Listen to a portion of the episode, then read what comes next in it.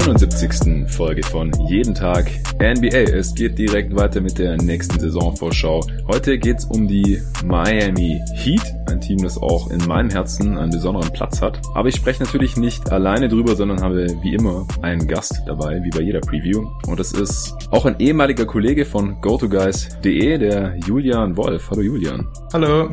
Du warst ja bei GoToGuys.de immer so ein bisschen äh, unser Experte für Access and Aus, hast dann immer äh, so Plays erklärt und hier und da auch noch einen Artikel geschrieben. Und die letzten Jahre warst du dann auch immer hier in den Preview-Pods mit dabei und auch immer bei den Miami Heat. Wie kommt es eigentlich, dass du dich so für die Miami Heat interessierst? Ähm, ja, es hat eigentlich relativ früh angefangen, als ich eben angefangen habe, die NBA zu verfolgen. Da waren äh, Wade und Shaq gerade zusammen, so das, das coole Duo, was es so gab. Und die Mannschaft hat mir eigentlich ziemlich gut gefallen. Ja. Und dann bin ich mehr oder weniger immer dabei geblieben. Ja, bei mir war es ja so, also ich fand die Heat auch schon immer irgendwie ganz cool. Dann hat sich ja so ergeben, dass ich ein Jahr in Miami studieren konnte, 2012, 2013 und das ist natürlich perfektes Timing, weil auch mein absoluter Lieblingsspieler LeBron James damals ja 2012 gerade die Championship gewonnen hatte, paar Wochen bevor ich dann dort angekommen bin und dann äh, zum Ende der Zeit, die ich dort verbracht habe, dann Back-to-Back -back noch die Championship geholt hat. Und so ist es halt auch das Team, das ich am öftesten live vor Ort in der Arena gesehen habe. Da war ich wirklich öfters mal beim Spiel. Meistens gegen eher schlechtere Teams, weil da die Karten als Student so ein bisschen erschwinglicher waren für mich. Aber das war natürlich schon eine geile Zeit. Und ansonsten, ich habe auch am meisten Jerseys von den Heat, einfach auch, weil ich viele LeBron-Jerseys habe. Aber jetzt äh, habe ich mir natürlich auch so ein weiß Jersey, das schwarze von Dwayne Wade gegönnt. Und es ist tatsächlich auch das einzige Jersey, das bei mir im Wohnzimmer hängt. Also ich habe äh, in meiner Wohnung ziemlich viele Jerseys verteilt, aber im Wohnzimmer hängt tatsächlich nur eins direkt über dem Fernseher und das ist natürlich dieses wunderschöne Jersey. Also die Heat auch sehr, sehr optisch ansprechend, wie ich finde. Aber heute schauen wir uns natürlich an, wie das Produkt auf dem Feld aussehen wird in der kommenden Saison. Bevor es losgeht, auch dieser Pod ist von NBA 2K präsentiert und die Legends Edition, die ich auch bekommen habe, die hat witzigerweise auch Dwayne Wade auf dem Cover, auch wenn er jetzt ja in Rente gegangen ist, wo er eben dieses Jersey trägt. Wie immer bei jeder Preview darf der Gast nochmal die vergangene Regular Season ganz kurz zusammenfassen und bei den Heat ist sie auch wirklich nur die Regular Season, denn Playoffs gab es keine. Dann genauso kurz die Off-Season, denn auch über die ganzen Deals der Heat habe ich hier schon in diversen Pods gesprochen. Und dann, wie gesagt, schauen wir uns an, wie das Team aussehen könnte, Stärken und Schwächen, Rotation und was da am Ende unserer Ansicht nach an Siegen bei rumkommen könnte. Julian, feuerfrei. Ähm, ja, die letzte Regular Season war optisch nicht so schön anzuschauen. Also, ähm, wie gesagt, die Playoffs wurden am Ende verpasst. Man war eigentlich ziemlich im tiefsten Mittelmaß gefangen, ähm, hat eine sehr niedrige Pace gespielt bei einer sehr guten Defense und einer sehr schlechten Offense. Also, ja, war auch nicht unbedingt äh, ein Leckerbissen fürs Auge wahrscheinlich die meisten Spiele. Mhm. Und genau, am Ende war es nochmal ziemlich knapp mit den Playoffs. Da gab es dann so eine ganze Reihe von Spielen. Ich habe zweimal gegen die Nets irgendwie in den letzten zwei, drei Partien. Ja, wo man, glaube ich, wirklich noch bis zum letzten oder vorletzten Spieltag Hoffnung haben konnte. Hat mhm. dann nicht mehr gereicht für die Playoffs. Und ja, dann war wahrscheinlich so das Highlight der Saison eben diese Abschiedstour von Dwayne Wade. Ja. Der war ja noch mal beim, beim All-Star-Game dabei als Legende. Der hatte dann, glaube ich, diesen Game-Winner gegen die Warriors, wo dann alle noch mal ganz froh waren. Und ja, das waren ja. dann wahrscheinlich schon so die Highlights nach oben in der Als er auf Anschreibetisch gesprungen ist, um, um zu jubeln und dann direkt wieder runtergefallen ist, weil seine alten Knochen das ja. nicht mehr ganz gepackt haben auf dem ersten Anlauf. Das war ja so ein bisschen sein Move manchmal, wenn er ein Game Winner getroffen hat oder eine krasse Aktion gebracht hat, dann kann ich mich noch an äh, Szenen erinnern, wie er halt auf den Anschreibertisch gesprungen ist und dann ins Publikum gestarrt hat und das ist my house geschrien hat und so. Und das hat er dann noch mal ein bisschen aufleben lassen, aber passenderweise halt nicht mehr ganz so elegant, wie er das früher hinbekommen hat. Dann ähm, kam die Offseason und es gab natürlich einen großen Move und noch ein paar kleinere. Was ist da denn passiert? Und dann darfst du auch gleich noch eine Schulnote vergeben für das, was die Heat hier veranstaltet haben im Sommer.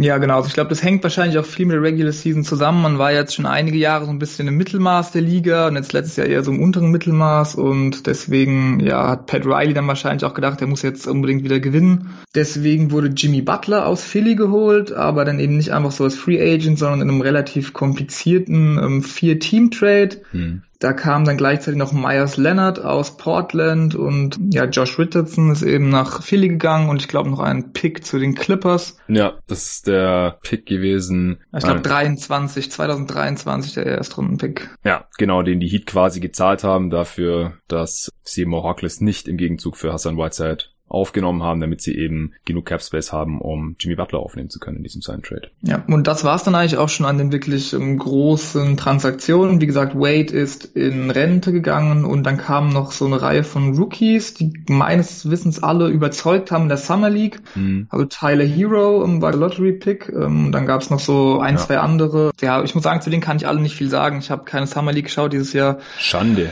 Ähm, ja, da vielleicht mal bei David Krut nachfragen. Genau.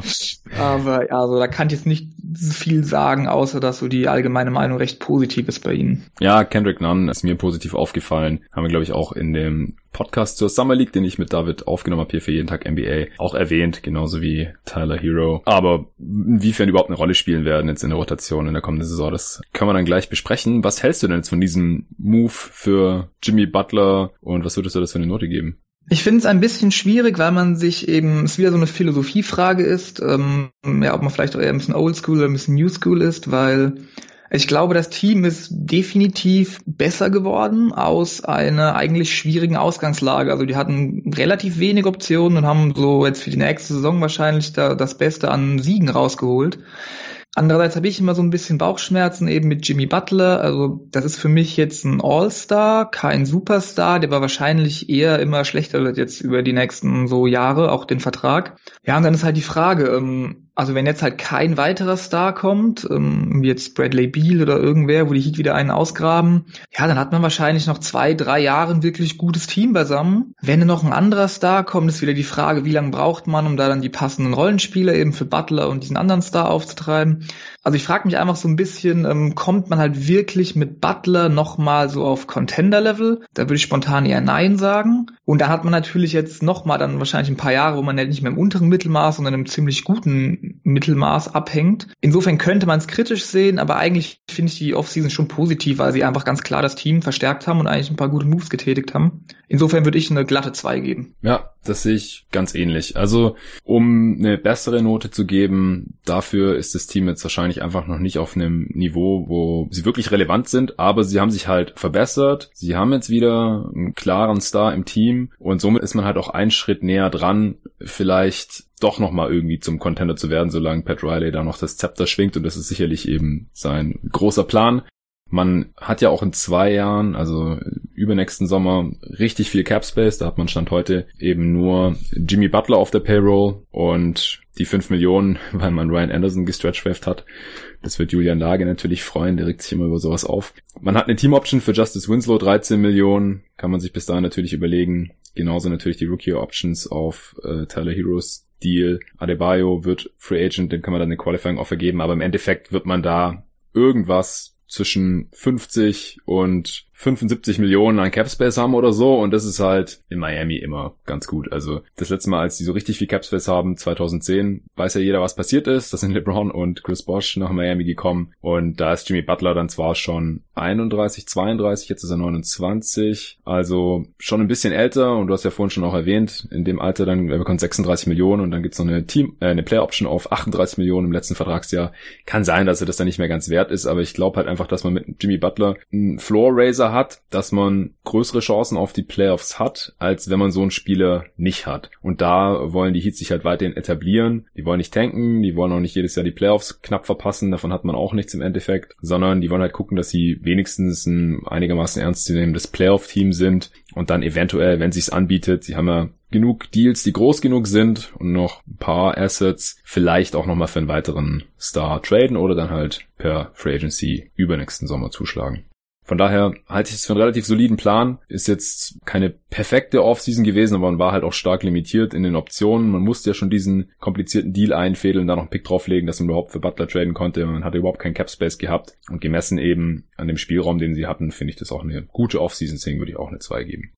Okay, dann können wir uns das Team jetzt mal ein bisschen genauer anschauen. Ich schaue immer, die Hörer wissen es mittlerweile schon, wie viele der Spieler, die die meisten Minuten bekommen haben, noch im Team sind. Einfach so als Indikator, wie sieht's aus in Sachen Kaderkontinuität, wie viel Umbruch gab's da jetzt wirklich? Und es waren im Endeffekt doch mehr Spieler, die jetzt nicht mehr da sind bei den Heat. Man denkt irgendwie, ja, ist irgendwie das gleiche Team wie in der vergangenen Saison, natürlich ohne Wade. Und anstatt Josh Richardson hat man jetzt irgendwie Jimmy Butler. Und Whiteside ist weg, aber im Endeffekt fehlen so vier, fünf Spieler der Rotation, also so ungefähr die Hälfte ist weg, würde ich sagen, der die meisten Minuten bekommen hat. Mit Abstand war eben Richardson, der ist weg. Dwayne Wade hat die viertmeisten Minuten bekommen. Whiteside die sechstmeisten Minuten. McGruder die siebtmeisten Minuten, ist auch weg. Schon zum Ende der letzten Saison hat man den entlassen, damit man nicht in die Luxury Tax reinrutscht.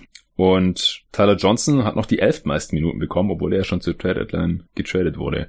Dragic hingegen hat letzte Saison nur die zwölftmeisten Minuten insgesamt gesehen, weil er halt nur 36 Spiele gemacht hat, vergisst man auch leicht. Ist also auch fast wie eine Addition, muss man jetzt mal schauen, mit seiner Age 33 Season, wie er dann da zurückkommen kann, aber es ist hier doch ein größerer Umbruch, als man im ersten Moment vielleicht denken mag, oder? Ähm, ja, würde ich definitiv auch so sehen. Genau, du hast ja die Punkte eigentlich schon angesprochen. Die Frage, die ich mir halt stelle, ist so, wie relevant wirklich die Leute sind, weil auch einfach, glaube ich, Spolstra und die Heat so es einfach immer ganz gut schaffen, solche Rollenspieler sich ranzuzüchten. Mhm. Also zum Beispiel so ein Rodney McGruder jetzt mal ganz exemplarisch, das war, fand ich, ein wirklich solider Rollenspieler, so, ne, den kann man auch gebrauchen. Und irgendwie traue ich da immer den Heat zu, dass sie halt den neuen Rodney McGruder irgendwo ausgraben. Mhm. Ja, da wird mal sehen, ob das wirklich dann immer so klappt, weil das hatten die in den letzten Jahren wirklich immer. Ja, und wenn, wenn die das wieder einigermaßen hinkriegen, dann sind dann, denke ich, an den wichtigen Stellen schon die Leute geblieben oder halt eben so mit Richardson und Butler so ein bisschen eins zu eins ersetzt worden, so vom Spieler- und Positionstyp. Ja, und wo siehst du bei dem Kader, bevor wir dann überlegen, wer da überhaupt startet und von der Bank kommt und so, mal ganz grundsätzlich die Stärken und auch die Schwächen? Also jetzt rein positionell, ähm, ja, finde ich, ist eigentlich so die Position 4, finde ich, eine Schwäche. Da muss man eben mal schauen, wer, wer sich da durchsetzen kann. Ansonsten finde ich den Flügel, ja, ganz ordentlich besetzt. Mhm. Die 1 denke ich auch und die 5 eigentlich auch. Also ich finde, das ist so, ja, da gibt's überall so Leute, wo ich denke, könnte klappen. Wenn es schlecht läuft, dann nicht. Ähm, Wenn es gut läuft, dann schon. Also ich glaube, da wird eben wieder sehr viel auf Spolstra ankommen. Und da wird man dann noch äh, vielleicht in der Saison relativ schnell merken, in welche Richtung es dann vielleicht gehen kann oder wo noch nicht. Ja, und was die beiden Enden des Feldes angeht, glaubst du, dass man wieder so Extrem sein wird, dass man eben eine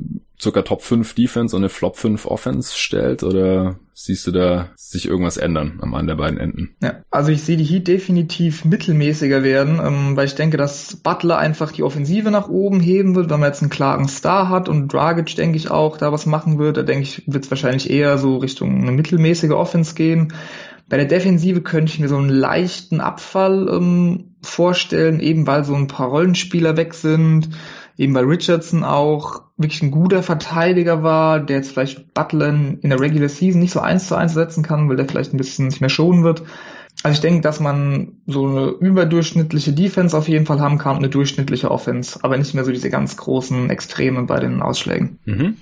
Ja, sehe ich ganz ähnlich. Also ich glaube, eine zumindest gute Defense, eine deutlich überdurchschnittliche Defense kann man bei diesem Team schon einbuchen. Also dafür ist das Spielermaterial, was da ist, noch gut genug und vor allem Spolstra hat es einfach Jahr für Jahr jetzt gezeigt, dass ähm, er das sehr gut hinbekommt. In der Offense gab es halt immer irgendwelche Schwachstellen, was Creation angeht, was Shooting angeht auch.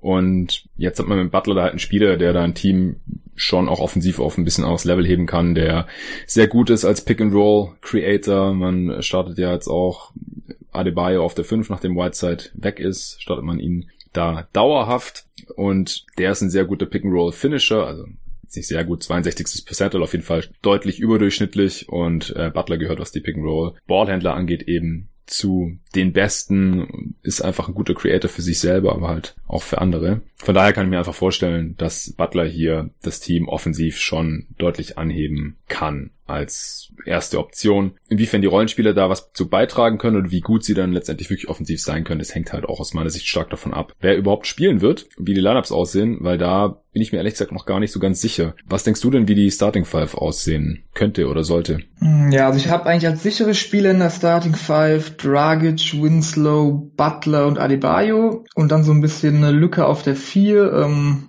ja, wo ich mir sowohl James Johnson als auch Kelly Olynyk vorstellen könnte. Ähm, ja, also vielleicht probiert das Bolster wieder ein bisschen rum. Könnte mir vorstellen, dass das auch keine so eine 82 Spiele Starting Five wird, so je nach Form, Gegner und irgendwie Saisonphase. Mhm. Ja, wahrscheinlich würde ich mit Olynyk anfangen, weil ja man einfach, glaube ich, ähm, so Olynyk und Leonard von der Bank ähm, stelle ich mir nicht so gut vor als als Big Man Duo. Dann partner vielleicht einfach Olynyk als offensivstarken Spieler mit Adebayo und ja. kann dann von der Bank irgendwie anders äh, mit Johnson, Leonard oder irgendwelchen anderen Kombinationen arbeiten. Ja, das klingt für mich auch sinnvoll. Also ich glaube auch, dass man Olenik aus dem von dir genannten Grund da reinholen sollte und außerdem hat man halt sonst auch relativ wenig Shooting. Und ja, wenn man jetzt irgendwie mit James Johnson noch startet neben Winslow und Dragic und Butler, die alle nicht die tödlichsten Dreierschützen sind, wenn wir ehrlich sind, und Adebayo, der bisher überhaupt kein Dreierschütze ist, wäre das offensiv halt schon wieder relativ schwierig, glaube ich. Deswegen, Olenik braucht man als Stretch Big auf jeden Fall, da Adebayo als Start auf der 5 gesetzt ist und Olinik da auch defensiv nicht optimal aufgehoben ist, dann als Vierer. Aber ich bin mir auch gar nicht sicher, ob neben Butler wirklich Dragic und Winslow beide starten werden oder sollten, weil die auch beide ein bisschen Onboard kreieren können und vielleicht kann man das dann auch irgendwie staggern oder so, aber ich glaube halt, dass zumindest einer von beiden das Playmaking übernehmen muss, wenn Butler sitzt. Wie siehst du das? Ähm, ja, so finde ich eine, eine sehr valide ähm, These dann, dass man da irgendwie auch die Backup-Minuten ähm, auf Point Guard noch vergeben muss oder ein bisschen wechseln muss. Ich finde es generell die Position eins bis drei, da würde ich mich ungern festlegen, weil ich finde, die Heat, die haben eigentlich sehr, sehr viele so Flügel, ja, die alle ganz okay sind. Ne? Also ich finde halt mhm. Dragic, ähm, Dion Waiters, Justice Winslow, James Johnson, man ihn noch so als Flügel sehen will, ja. ja, dann eben auch Tyler Hero. Ähm, das sind alles so Spieler, die sind ja so wahnsinnig effizient, schon auch alles eher Allrounder, die jetzt nicht so klare Rollenspielerstärken haben, können alle so ein bisschen Playmaking, ein bisschen werfen, ein bisschen scoren, so. Ja. Also da, das wird, glaube ich, eine wirklich schwere Aufgabe für Spolstra, da eine gescheite Rotation hinzukriegen. Also ich glaube schon, dass ähm, Spolstra sich ja viele Gedanken machen wird, wie er halt die Backup-Point Guard-Minuten ähm, für Goran Dragic halt verteilt und dass da auf jeden Fall Spieler wie Butler, Winslow, ja, da der nominelle schnelle Backup im Point Guard werden. Und ich sehe halt nicht so richtig, wer halt der andere Starter dann, sag ich mal, auf der 2 sein soll, wenn zum Beispiel Winslow von der Bank kommen sollte. Also eigentlich Tyler Hero kann ich mir nicht vorstellen, dass man gleich mit dem Rookie dann startet und Dion Waiters. Also eigentlich ist Waiters für mich eigentlich einfach ein Spieler, den ich gerne von der Bank bringe, ähm, ja, weil er einfach auch, glaube ich, gegen Bankspieler besser aufgehoben ist. Und ja, man einfach nicht so auf ihn angewiesen ist, weil er doch sehr streaky ist irgendwie nach wie vor. Und deswegen würde ich wahrscheinlich mit den drei anfangen, also Dragic, Butler und Winslow, aber würde jetzt auch nicht total aus den Wolken fallen, falls Bolster sich dafür was anderes entscheidet. Ja, also ich glaube auch einfach, dass es vielleicht bei Dragic mittlerweile in seinem Alter, dass es ihm sehr helfen könnte, wenn er auch hauptsächlich gegen Bankspieler spielt. Ich weiß jetzt nicht, ob man ihn komplett von der Bank bringen muss dafür oder halt einfach entsprechend staggert. Auch Winslow ist halt jetzt mit dem Ball in der Hand bisher noch nicht so gut. Also er hat sich da weiterentwickelt letzte Saison, ganz klar aber vielleicht auch lieber gegen Bankspieler. Und vor allem, wenn Butler halt drauf ist, dann sollte er so viel wie möglich den Ball in der Hand halten, weil er aus meiner Sicht der mit Abstand beste Creator für sich und für andere in diesem Team ist. Und dafür wurde er auch bezahlt jetzt und so. Und so sieht er sich auch selbst. Also das hat eigentlich nur Vorteile, wenn man das so regelt. Und dafür potenziell eher im Zweifel einen Spieler, der einen Dreier besser trifft, neben ihn stellt. Das heißt vielleicht auch, wenn Tyler Hero Spielzeit bekommt, ihn relativ früh reinholen, damit er halt relativ viel neben Butler spielen kann. Die zwei scheinen sich auch gut zu verstehen.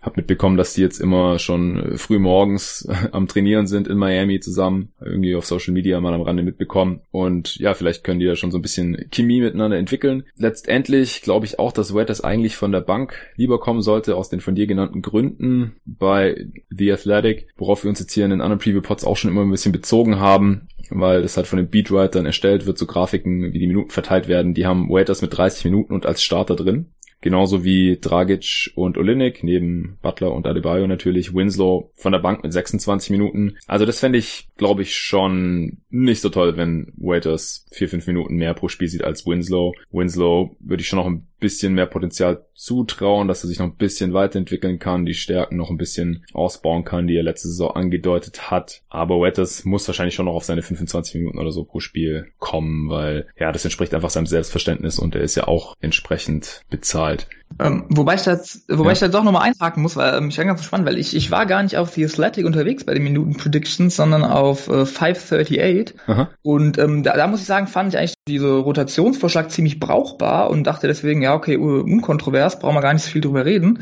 Wobei der natürlich jetzt ganz anders aussieht als der, den du gerade jetzt angesprochen hast. da ist nämlich Winslow in der Starting Five mit 32 Minuten mhm. und Waiters von der Bank mit 20.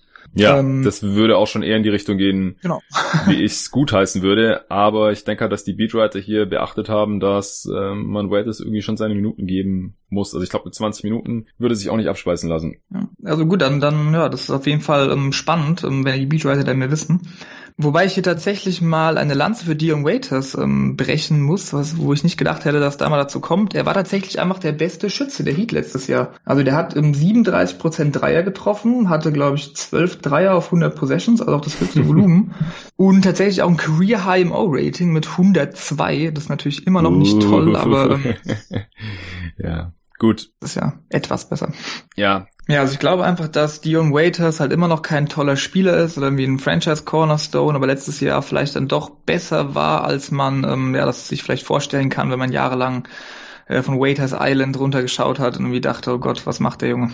Ja, ich weiß nicht genau, ob ich diesen 37% halt schon so vertrauen würde. Die Sample Size ist jetzt nicht riesig, 44 Spiele, das waren 289 drei Versuche, 109 davon hat er getroffen. Wenn er jetzt nur 100 getroffen hätte oder sowas, dann wäre die Quote halt gleich wieder in einem Bereich, wo man wahrscheinlich jetzt nicht aufschauen würde bei ihm. Er hat halt 26 Minuten pro Spiel gesehen in der letzten Saison und noch 28 Spiele gestartet, deswegen denke ich, dass seine Rolle schon weiterhin relativ signifikant sein wird. Aber wenn wir jetzt auch auf Spieler schauen, die tendenziell tendenziell mehr Minuten bekommen, als sie vielleicht sollten, dann habe ich mir da auch Waiters aufgeschrieben mit einem Fragezeichen, weil ich halt nicht weiß, ob er eher 23 oder 30 Minuten bekommt. Ansonsten habe ich mir da noch Myers Leonard aufgeschrieben, einfach weil er jetzt wahrscheinlich der Backup Center ist und ich bin mir nicht sicher, ob er die Rolle wirklich dauerhaft ausfüllen können wird. Wie siehst du das?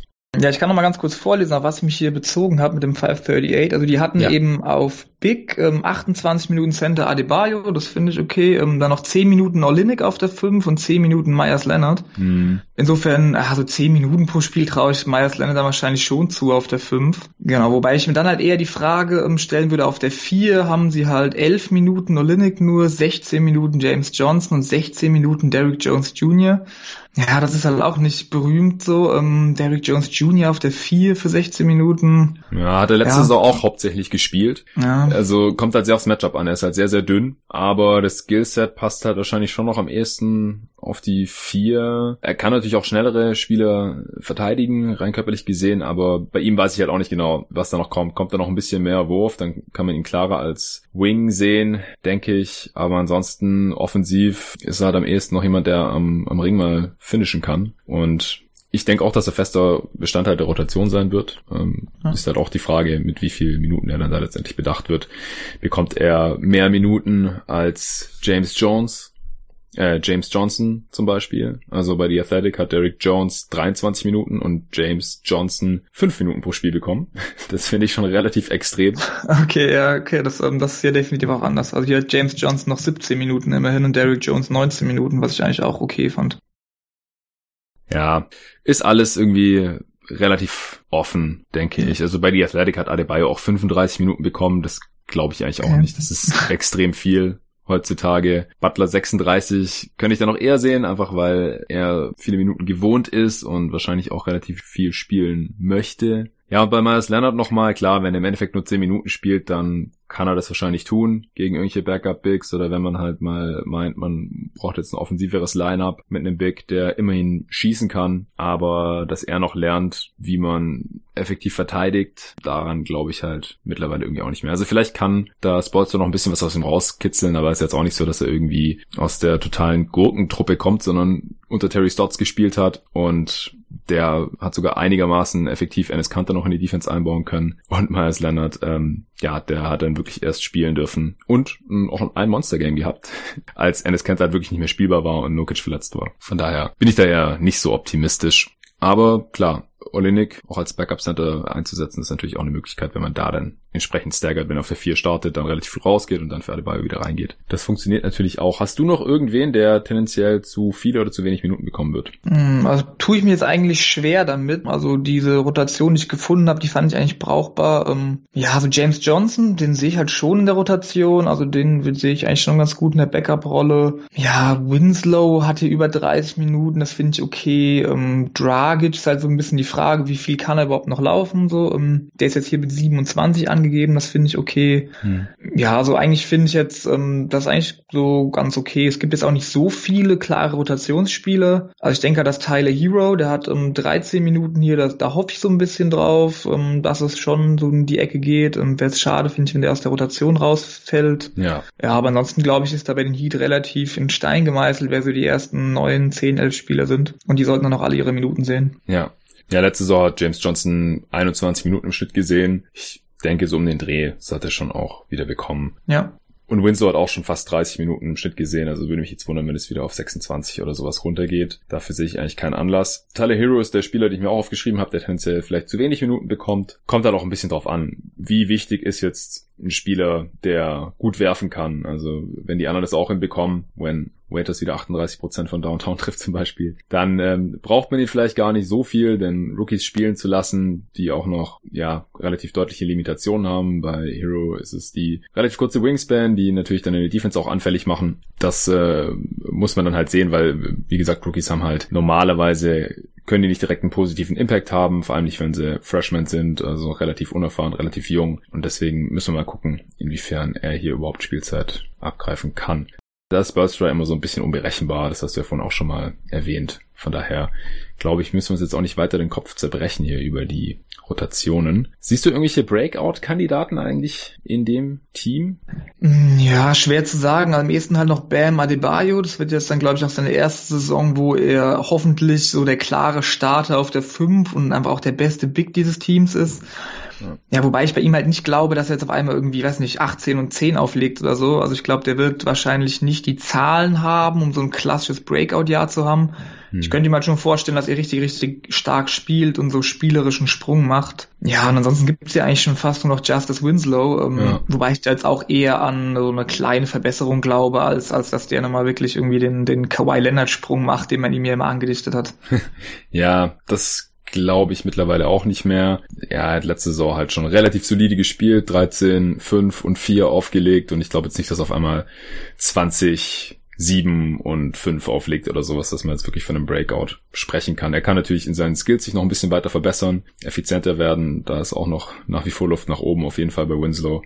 Und bei Adebayo da würde sich auf jeden Fall in den äh, Zahlen verbessern, weil er einfach bisher nur 23 Minuten pro Spiel gespielt hat in der letzten Saison und jetzt wahrscheinlich irgendwas über 30 Minuten sehen wird. Wie gesagt, an 35 glaube ich jetzt nicht so ganz. Aber auch er ist jetzt nicht so eine Stat-Maschine oder so. Man sagt, okay, den auf jeden Fall in Fantasy-Basketball reinholen. Was hältst du von Butler, so äh, als Breakout-Kandidaten?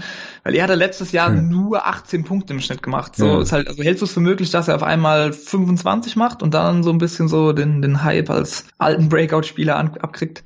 Ja, 25, also so viel hat er ja noch nie gemacht in seiner Karriere, obwohl er immer 37, 38 Minuten im Schnitt gespielt hat in Chicago und auch noch Minnesota halt unter Thibodeau. Aber ich kann mir schon vorstellen, dass sie wieder Richtung 23 Punkte pro Spiel oder sowas geht. Also deutlich mehr als in der vergangenen Saison. Ich glaube halt auch einfach, dass ihm die Rolle, die er jetzt bei den Heat haben wird, sehr viel besser liegt, als die er bei den Sixers hatte. Also das hat er ab und zu mal angedeutet, so in, in Playoffs und sonstiges ging bei den Sixers, hat er so ein bisschen übernommen. Und ich glaube einfach, dass er das konstant machen kann und halt auch dieses Selbstverständnis mitbringt und halt auch weiß oder denkt, dass er aus dem Grund jetzt nach Miami geholt wurde. Er ist ja auch noch in seiner Prime, also es wird halt oft schon davon gesprochen, Herr Butler ist schon so alt und so. Ja, klar, er ist erst mit 22 in die Liga gekommen und er hat unglaublich viele Minuten abgerissen unter Thibodeau, aber er geht es in seine Age 30 Season. Das ist bei vielen Spielern die beste Saison ihrer Karriere oder eine der besten. Deswegen kann ich mir schon nochmal vorstellen, dass er jetzt unter diesen Umständen, auch wenn er fit bleibt, ist aber Butler auch immer so ein Ding, der hat schon seit 2016, 17 nicht mehr an die 70 Spiele gemacht und allgemein erst zweimal in seiner Karriere mehr als 70 Spiele gemacht also 2016, 17 und in seiner zweiten Saison 2012, 13 und sonst immer maximal 67, 65, sowas um den Dreh, manchmal noch weniger. Da müssen wir auch gucken, ja, wie das bei ihm jetzt äh, weitergeht. Also, wenn er fit bleibt, glaube ich halt schon, dass er eine richtig gute Saison spielen kann, auch dass er da Richtung All-NBA gehen kann. Und auf jeden Fall Fantasy-Tipp, oder? Ja, das schon. Also Spieler, die klares Star-Skillset haben, in ihrer Prime sind und die erste Option sind, unangefochten in dem Team, die kann man auf jeden Fall relativ hoch picken. Gut, letzte Frage zum Roster wäre, siehst du eine Trade-Notwendigkeit oder Trade-Kandidaten in diesem Team vor der Deadline? Ja, also ich glaube, wenn sie wirklich aktiv werden, dann wahrscheinlich eben, um noch so einen zweiten Star zu holen. Ähm, ich glaube, Bradley Beal, ähm, ja, geistert immer so durch die Gegend, aber man weiß in der NBA ja auch nie, wer auf einmal irgendwo verfügbar wird. Hm. Ja, und dementsprechend ähm, könnte man da schon ein Paket schnüren. Das wäre dann, denke ich, halt Adebayo als ähm, ja, Tafelsilber. Hm. Winslow noch so als einen jungen Spieler mit bisschen Potenzial, der auf so einem mittelhohen Vertrag ist. Und dann würde man wahrscheinlich noch einen von den Expirings äh, dran binden. Also so ein Ding, ja, das ist halt wahrscheinlich einfach nicht gut genug, um wirklich einen Star zu landen. Wobei ich mhm. mir dann schon vorstellen könnte, dass Pat Riley sofort machen würde. Insofern ja. glaube ich eigentlich nicht an den großen Deal und ansonsten, also wie gesagt, Adebayo und Winslow, die will man eigentlich nicht abgeben, außer für einen Star. Die ganzen Alten sind eher überbezahlt, die will keiner haben. Insofern da sehe ich eigentlich jetzt eher wenig Trade, ähm, ja, offensichtliche Trade-Kandidaten. Ja, also was die Verträge angeht, ist immer noch krass so, dass Leonard, Waiters, Olenek, Johnson und Dragic alle so zwischen 11 und 19 Millionen verdienen. Und viele davon auch noch nächstes Jahr. Also es ist nur Dragic und Miles Leonard expiring. Die anderen haben alle noch mal mindestens ein Jahr länger Vertrag und man die halt höchstwahrscheinlich alle nicht los wird. Also die Ausnahmen hast du schon genannt mit den jüngeren Spielern, aber das sind jetzt halt auch nicht so die Top-Talente, dass die Wizards direkt sagen, ah ja, wenn wir Beal traden, dann auf jeden Fall nach Miami. Also man kann da vielleicht schon irgendwie ein Paket schnüren, aber das würde dann halt den Kader auch erstmal noch ein bisschen ausdünnen. Also wie viel es dann für diese Saison bringen würde, weiß ich auch nicht. Aber ich gehe auf jeden Fall mit, dass Pat Riley wahrscheinlich jederzeit einen Trade macht, der Miami heute besser macht und morgen dann irgendwann schlechter. Also quasi junge, talentierte Spieler gegen Win-Now-Spieler, gegen Stars dann aber halt auch. Also ich glaube jetzt auch nicht, dass die für irgendwelche Rollenspieler jetzt hier Adebayo oder Winslow abgeben, denn das sind Adebayo und Winslow ja stand heute schon selbst und die haben halt auch noch ein bisschen Potenzial. Gut, dann äh, denke ich, können wir zur Prognose übergehen. Wir fangen wieder mit dem Best Case an. Julian, wie sieht dein Best Case für die Miami Heat aus und wie viel Siege springen dabei raus? Ja, genau. Also ich bin halt immer davon ausgegangen, im letztes Jahr hatten sie einen Expected Win-Loss von 40, 42, haben glaube ich 39 Siege tatsächlich geholt. Ja. Also ganz knapp an, unter 500 und ich glaube schon, dass sie halt deutlich besser sind.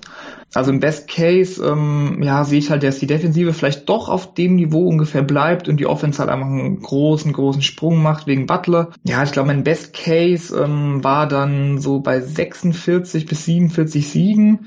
So an noch mehr glaube ich dann irgendwie halt doch nicht, eben weil ja dann schon irgendwie die, die besten Spieler so ein bisschen angeschlagen sind öfter, so hm. ja, Verletzungsprobleme vielleicht kommen. Ich glaube irgendwie die Heat, die brauchen auch immer so ein bisschen Zeit. Spolstra braucht Zeit, bis er dann rausgefunden hat, wie es funktioniert. Ja. Man hat schon ein paar Lücken im Kader. Ich glaube, es ist NBA nicht an 50 Siege, muss ich sagen, ähm, auch wenn ich das Team für besser halte. Aber ja, genau, so 46, 47 Siege ähm, wäre so mein Best Case, der halbwegs realistisch ist. Ja, also ich glaube, ich sehe die Spanne noch ein bisschen größer. Das ist, ist mein Best Case auch ein bisschen höher bei diesem Team. Also ich glaube schon, schon, dass ein Team um Butler und wenn halt auch er und Dragic und Co. fit bleiben und ähm, Spurs halt funktionierende Lineups hinbekommt, weil ich das Potenzial sehe ich halt schon. Ich kann halt stand halt nicht sagen, welche jetzt die besten Lineups sind und wie das dann funktioniert mit äh, Bank-Lineups und so. Aber ich glaube schon, dass sie auf 50 Siege kommen können im absoluten Best Case, indem sie halt wieder so Top 5, Top 7 Defense haben und dann halt eine leicht überdurchschnittliche Offense. Das sollte dann halt schon für vielleicht 10 Siege mehr reichen als letztes Jahr, wo man halt eine Flop 5 Offense hatte. Das sehe ich schon irgendwie drin. Im, Im Best Case, wo siehst du sie dann, also da würden sie dann in die Playoffs kommen, haben sie dann auch Chancen, in, zweite, äh, in die zweite Runde zu kommen oder so? Ähm, ja, also das ist auch so ein bisschen Sache bei den Predictions. Ich, ich, ich ertappe mich immer wieder dabei, wie schlecht ich eigentlich den Osten so sehe. Ähm, also ich finde, auch wenn wir gerade bei Seed Range sind ähm, oder noch hinkommen, ich finde, klar, Bucks und Philly sind, glaube ich, unerreichbar für Miami.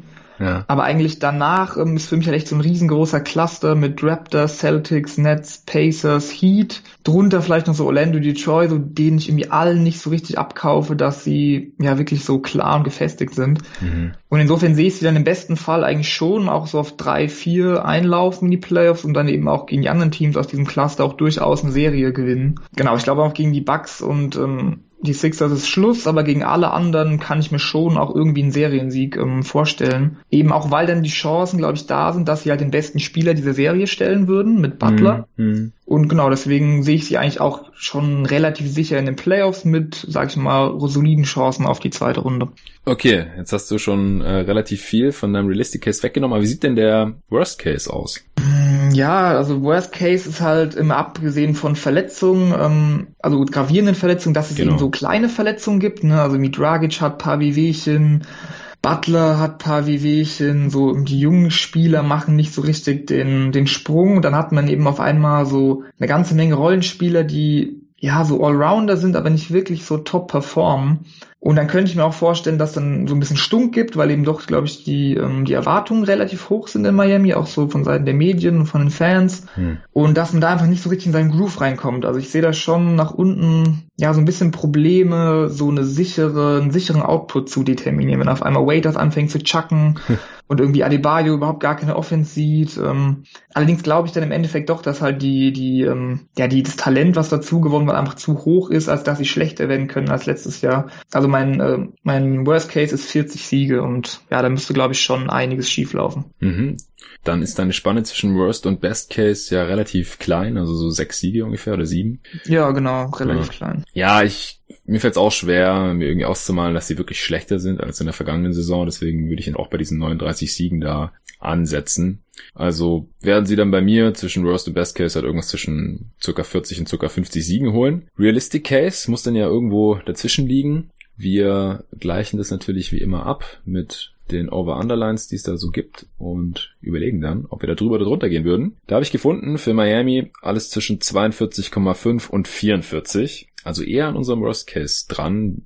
Auf wie viele Siege hast du dich jetzt letztendlich festgelegt? Beziehungsweise bei dir ist es ziemlich genau zwischen deinem Best und deinem Worst Case eigentlich, diese Line. Ähm, also, ja, genau. Also ich hatte hier auf dem Papier habe ich 44, ähm, ja, wobei man natürlich auch ähm, ja immer ein bisschen auffällt, eigentlich wahrscheinlich müsste ich meinen ganzen Osten nochmal nach oben schieben um ein, zwei Siege. Einfach weil die so oft gegeneinander spielen. Ne? Also auch wenn man, allein wenn man sich die Southeast Division halt anschaut, ne? gegen die Hornets und die Wizards, da hast du eigentlich fast acht geschenkte Siege im Jahr. Und ja, die Hawks und Magic sind jetzt auch nicht so pralle. Also ich könnte mir dann doch vorstellen, dass sie einfach die Siege holen gegen den Osten. Und ja, so 44 oder 45 Siege finde ich dann fast schon realistisch. Und dann ja. würde ich vielleicht auch mein Best Case dann auch dementsprechend so ein, zwei Siege nochmal so geschenkte Siege nach oben korrigieren alles.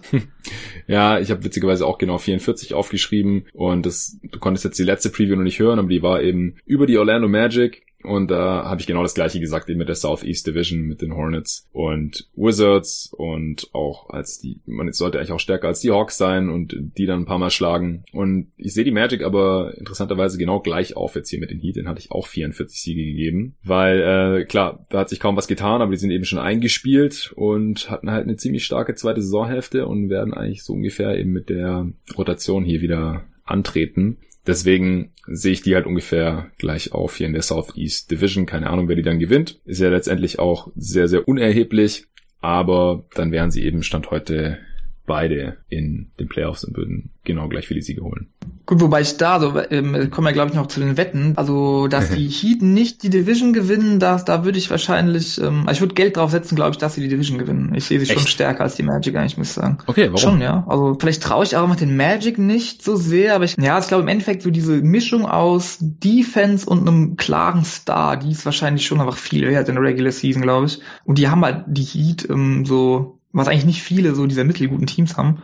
Also die haben halt einfach einen Coach, eine Defense und einen Star. Das ist so alles, was man eigentlich braucht, um in der Regular Season zu gewinnen, erstmal eine Weile.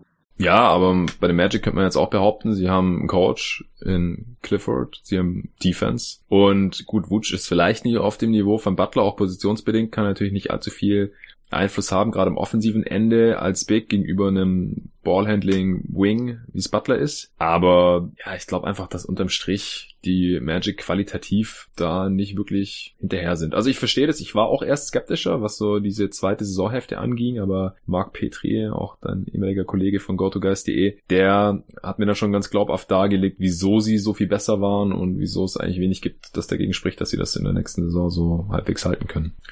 Gut, dann vertraue ich mal der Expertise des Magic-Fans. Aber ja, mein Bauchgefühl sagt immer noch pro Heat.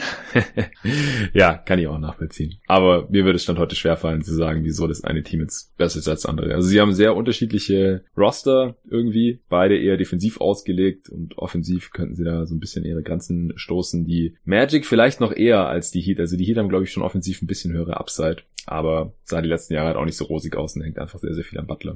Okay, du hast jetzt schon gesagt, du würdest noch auf die Heat als als Division-Sieger wetten. Siehst du noch irgendwelche anderen Awards, die die Heat gewinnen könnten? Oder die Spieler der Heat?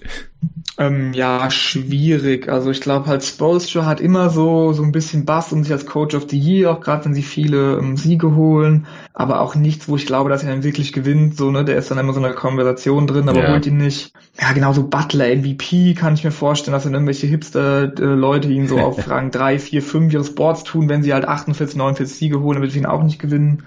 Da müsste ja, schon so, eine außerordentliche Saison spielen. Also Westbrook hat mit seinem Triple-Double-Schnitt und dem Riesenhype, der dadurch entstanden ist, äh, und mit 48 Siegen, glaube ich, MVP geholt. Und das war schon eine absolute Ausnahme. Also normalerweise braucht man als MVP halt schon so seine 50 plus bis 55 Siege mindestens. Und da sehe ich die Heat halt nicht. Nee, nee, also wirklich holen wird er ihn eben auf keinen Fall. Und mhm. eigentlich genauso sehe ich es halt bei allen anderen auch. Ne? Also um, halt Adebayo und Winslow, das wären noch so Spieler, die halt so im MIP, wenn sie noch einen Sprung machen, vielleicht irgendwo ja. vorne auftauchen. Aber ich glaube auch nicht, dass sie den gewinnen werden. Genauso, wenn Winslow von der Bank kommt, vielleicht beim Sixth Man, aber also ich sehe einfach wirklich keinen, keinen Award am Ende bei rauskommen. Vielleicht viele Spieler, die so in der näheren Umgebung eines Awards sind, aber ja, nicht nichts, was dann ähm, ja wirklich gewählt wird. Ja, Hero auch zu wenig Minuten für Rookie of the Year und da gibt's einfach auch zu viele andere Kandidaten. Vielleicht, wenn er die Rotation knacken kann, schafft das irgendwie vielleicht ins All-Rookie-Team oder sowas. Wie gesagt, Butler würde ich im All-NBA-Team, äh, würde ich ihm Chancen zutrauen, das irgendwie nochmal zu knacken und All-Star All eigentlich sicher, ne? Ja, würde ich auch sagen, im Osten ist der safe, wenn er nicht verletzt ist oder so. Ja, auf jeden ja. Fall. Okay, wenn du nicht noch irgendwas hast zu den Heat, würde ich sagen, wären wir hier schon durch.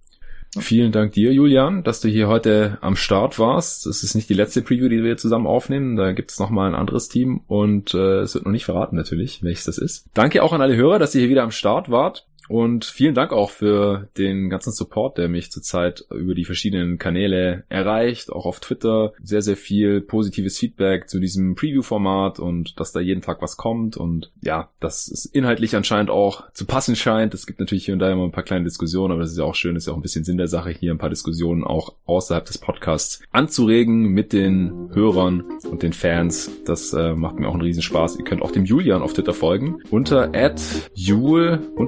jule Flow, oder? J-U-L-F-L-O-W, korrekt? Ja, genau, richtig.